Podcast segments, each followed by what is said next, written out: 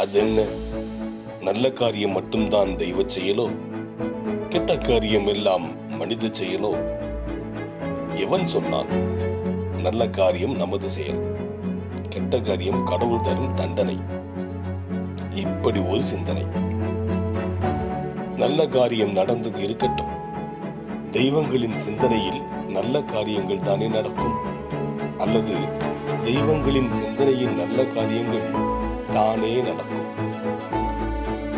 நமது சிந்தனைகளை ஒருமித்து ஒருங்கிணைத்து ஒரு காரியத்தை நடத்தினால் அது நடக்குமா? நல்ல காரியம் என்றால் மட்டுமே நடக்குமா? தன்னலமற்ற காரியம் என்றால் மட்டும் நடக்குமா? இதற்கு பதில் சொல்லும் முன் என் வாழ்வில் நடந்த நிகழ்ச்சி ஒன்றை விவரிக்க விழைகிறேன். அது நான் பத்தாம் வகுப்பில் பரிதவித்துக் கொண்டிருந்த காலம். என் தந்தையோ கல்லூரி ஆசிரியர் என்னும் பணியை விருப்ப ஓய்வில் விட்டுவிட்டு அரசியலில் நுழைய ஆர்வம் கொண்டிருந்தார். அம்மாவுக்கோ ஆசிரிய பணி அடுக்களை பணி மற்றும் ஆன்மீக பணி. ஐந்து ஆண் மக்களையும் ஒரு பெண் பிள்ளையையும் ஆன்மீகத்தில் வளர்க்கும் பணி.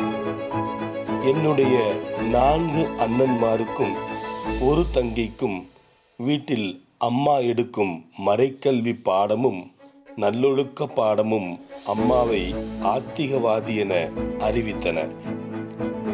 அம்மாவை ஒப்பிட்டு பார்க்கும்போது அப்பா ஒரு நாத்திகவாதிதான். ஆத்திகருக்கு கடவுள் உண்டு அதுபோல பேயும் பிசாசும் உண்டு. நாத்திகருக்கு கடவுள் இல்லை. அதனால் பேயும் பிசாசும் இல்லை. ஆனால் என் அப்பா என்னும் நாத்திகருக்கு பேயும் பிசாசும் உண்டு.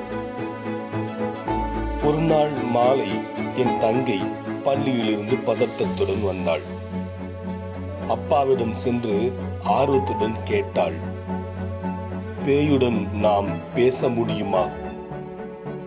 அப்பாவின் பதிலுக்கு முன் அவளே சொன்னாள் ஒய்ஜா அட்டை மூலம் அது நம்முடன் பேசுமாமே?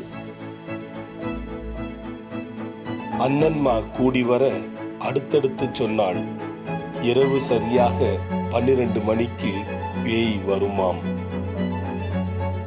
தொடரும் ஜன்னப்பா.